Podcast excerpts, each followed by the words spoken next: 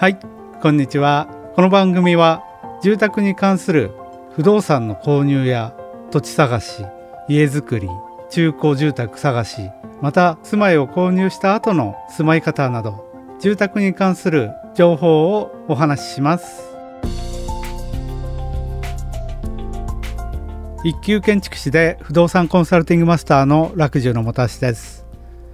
この番組は楽寿建築と不動産という YouTube のチャンネルとリンクをしながら、まあ、より深い住宅購入に関する情報などをお話しできたらなと思います。今日はですね中古戸建て購入術のその2です。その1をぜひ見てからその2に入ってください。中古戸建てを買ってリノベーションする方法と予算ですね。この予算感ができて来てから実際に物件を探した方がうまくいきますよっていうところです。中古戸建て購入術その2、リノベーションの優先順位。これ結構間違ってる方が多いので、まあぜひこの順位で予算をかけてほしいっていうところ。リノベーションの要点ですね。要点も意外とこれわからないし、業者のこと方も要点を教えてくれない方が多いかなって思います。年代別、性能別の概算予算をちょっと発表していきます。第1話は本当に価値のある中古住宅っていうのを説明しました。で、今回は中古戸建てを買ったらリノベーションをする方法と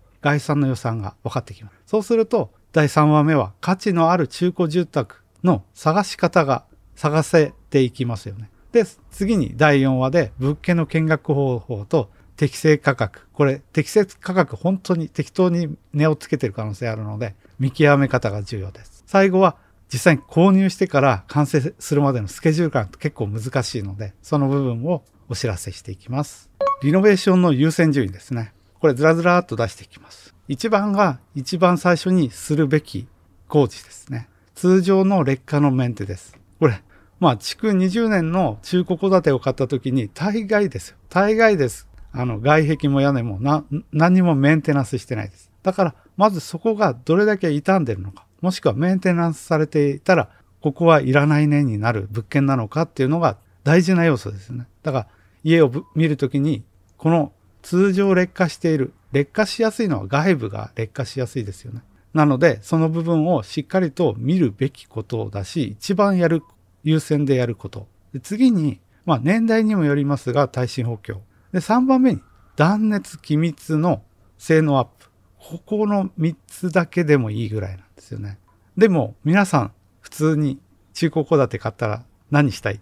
キッチン交換したいって言うんですよ、大体。築10年ぐらいの建物を買いたいんですけど、相談を受けた時に、キッチンを交換したいんです。いや、それいらないでしょっていう 感じなんですけど、なぜかキッチン、トイレ、お風呂交換したい。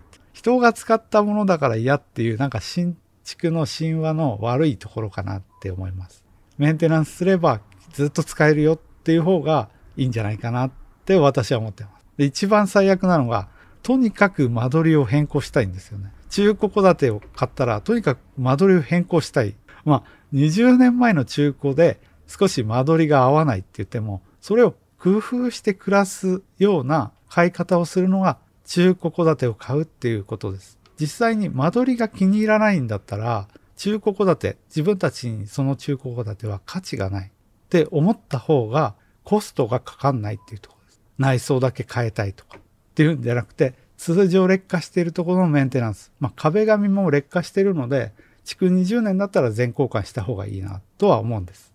そこにキッチン交換、トイレ交換にどんどん予算取られて、この通常劣化メンテもしなければ耐震補強もしない。ましては断熱機密なんか絶対しないってなってくると、それそもそもうまく手に入れた中古住宅の価値を上げられないよっていうとこです。リノベーションの要点ですね。メンテ更新時期の把握をしてください。外壁だったら15年ピッチでやってたとしたら、築20年で買った家は外壁メンテナンスしてなかったら、これはもう、あメンテナンス時期ですよねっていうところです。まあ、築40年の家を買ったら、今度屋根、外壁の更新時期なのか、この外壁が。っていう見極めが重要。だから、築年数があればあるほど見極めが難しいっていうのも特徴ですかね。良好ならば意外と持ちます。外壁も屋根も30年でボロボロって言ってるんですけど、私20年の屋根登った時にほとんど傷んでない屋根を結構見るんです。だからメンテナンスすらまだいらないかなって屋根の場合はね。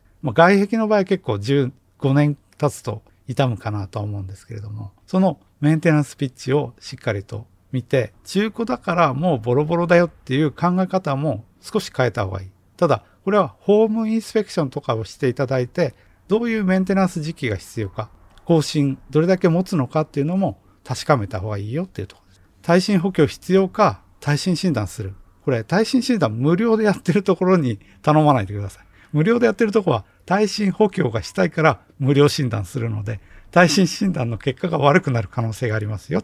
無駄な間取り変更ですね。先ほども言いました。もうこれ繰り返し言います。無駄な間取り変更は極力避けるって。たくさん間取り変更しないといけない物件は、それはあなたにとってそれが価値がない建物ですよっていうと。不要な窓を選び出す。これ窓をできるだけ不要な窓は塞いでいく。まあちょうどリノベーションするときに塞いでいった方が今後も窓が減ることによってメンテナンスコストは抑えられるし、さらに暖かくなる。もういいことずくめなんです。いらない窓を塞ぐってこと。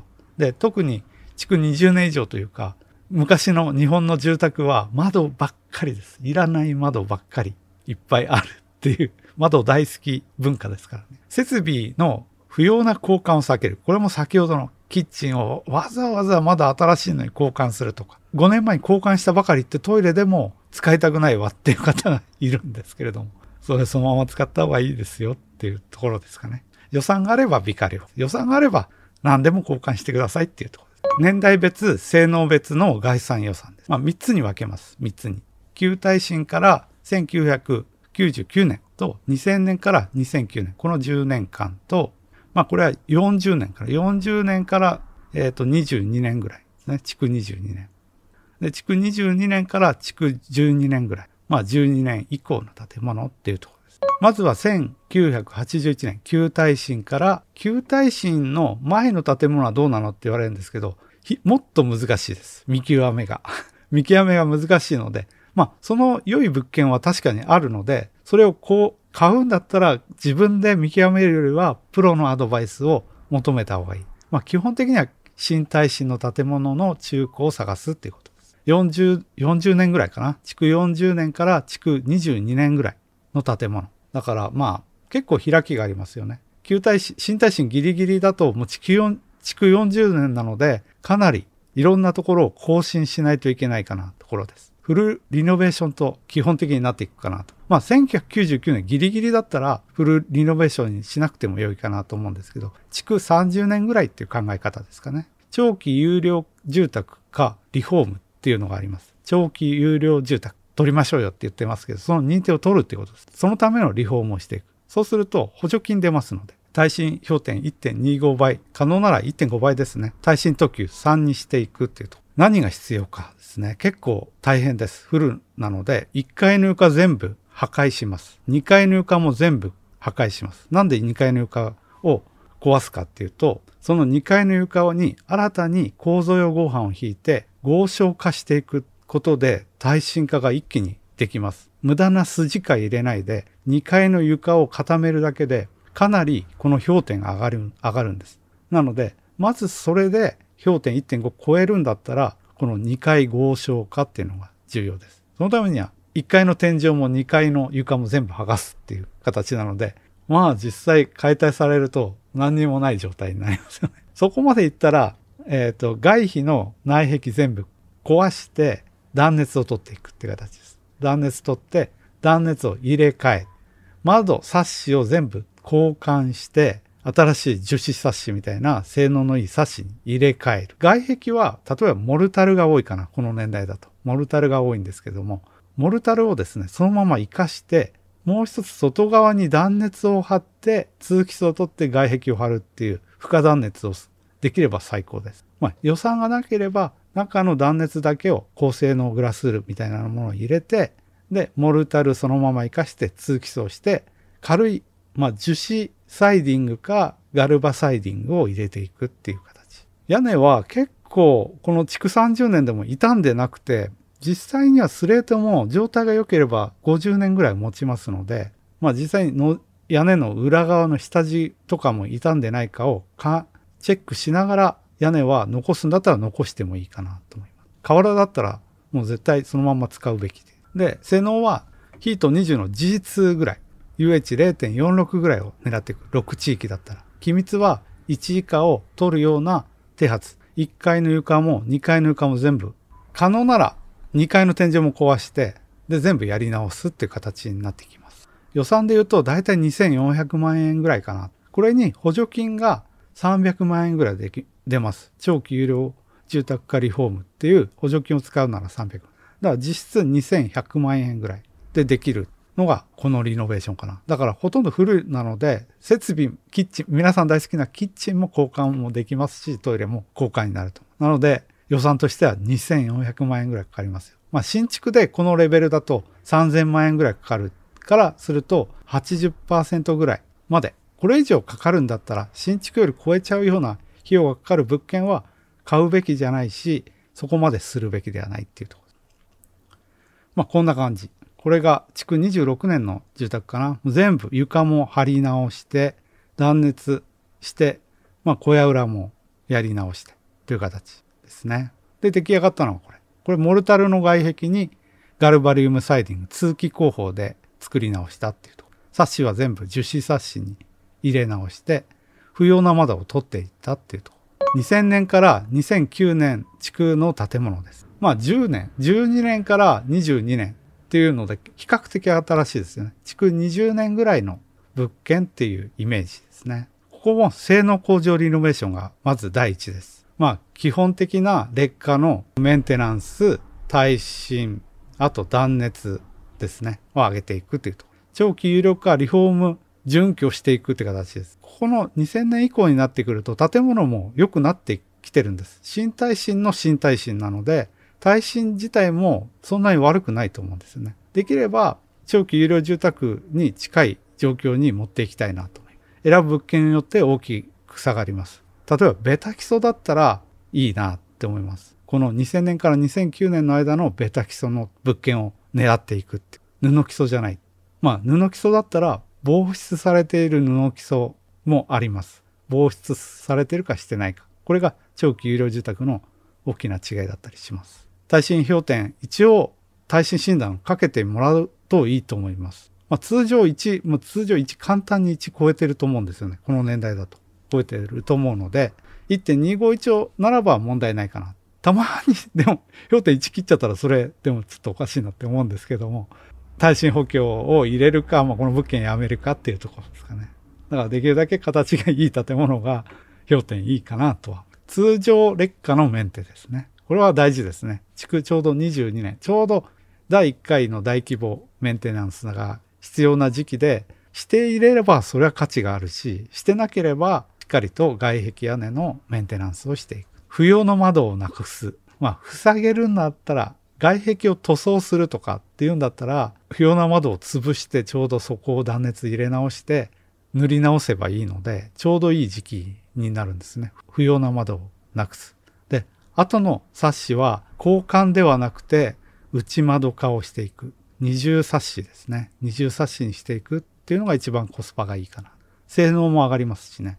外壁通気層なのか、外壁通気工法ってやつがあります。で、その物件が、この年代、その物件が外壁通気工法の物件もあれば、外壁通気工法じゃない物件もあります。なので、その見極めも本来した方がいい。これ見極め方は壁が、壁の後ろに空気が流れるような層があるかと。小屋裏に通気部材が入ってるか、みたいな。これ、これも一つの動画になりますよね。見極め方になったら。あとは小屋裏の通気大事です。断熱は当然、内窓化するとかなり窓の性能上がって、まあ断熱もある程度良いのだったら、気密補強をして壁はですね、壁は壊さないでそのまんまで、天井の断熱をより強化して機密化していく。床下を断熱をしてより機密化していく。この時期、ネダ、ネダ工法だとかなり機密悪いので、その場合はネダをの部分、隙間を埋めるか、何か措置をしていくっていう機密補強が大事な要素です。キッチンを交換するよりはそれをした方がいいですよって。だいたい予算で1000万円から1500万円ぐらいの予算をかけましょうと。この時期のまあリフォ、リフォーム、リノベーションはなかなか補助金出にくい部分あるかもしれない。もしかしたら長期有料化リフォームで若干補助金が出るかな。できれば長期有料住宅認定を取っていくっていうところの予算を取っていくと良いかなと思います。はい。最後、2010年以降ですね。だから築12年ものより新しいんで、もう全然新しいんですよ。築10年。建物、50年は普通に持つ建物が、まだ10年なので、まだまだ若いんですよね。これも性能向上リノベーションです。基本的に高性能な中古住宅だったらいらないものなんですよね。いらないもの。なので、高性能な住宅を作るっていうのが新築では重要なんですが、築10年でも高性能な住宅である確率が非常に低いっていうとこなので、まあそういう住宅を中古で選ぶのだったら性能向上をリノベーションしていくっていうとこです。これも長期有力化、リフォ、準拠っていう形です。耐震等級、これも氷点一応耐震診断はしてみた方がいいです。してみて氷点が1.25ならば不要と。通常劣化の点検のまんまでいいです。外壁もまあまだ大丈夫かなと思います。予算があれば外壁のメンテはしてもいいかな。屋根はいらないかなとかですね。で屋根の小屋裏換気、胸換気がうまくできてなかったら、その胸換気だけ入れるっていう工事をしていく。屋根の小屋裏が換気量不足ですよね。今基準は一応あるんですよね。長期有料住宅みたいなのだと基準がある。だから長期有料住宅開始すれば、小屋裏の換気量っていうのは、ある一定の量を満たさないといけないんですが、それでも足りないので、できるだけ多く空気が抜けるように胸換気だけをつけていくっていうのがテクニックっていうところですね。ここも、でもそうです。不要な窓をなくす。でもここだと外壁をメンテナンスしないと不要な窓をなくすことができないのであれば、まあ、内窓化していくっていう形ですかね。内窓にして窓は、ま、なくさないっていうやり方もあります。まあ、外壁ちょっと色変わってよければ塞ぐってやり方もありますよね。G2 クラスですね。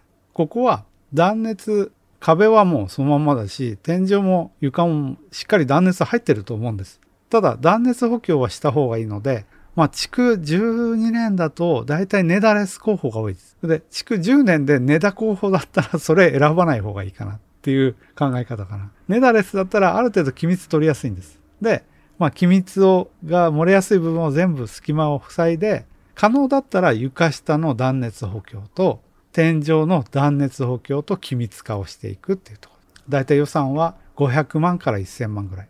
まあ、新しいので、ほとんど性能が良ければほとんどかからないんですけれどもねって感じです。今後の維持、メンテかかるような素材だったら変えていく、そこの場で変えていくっていうのも一つの手かもしれないです。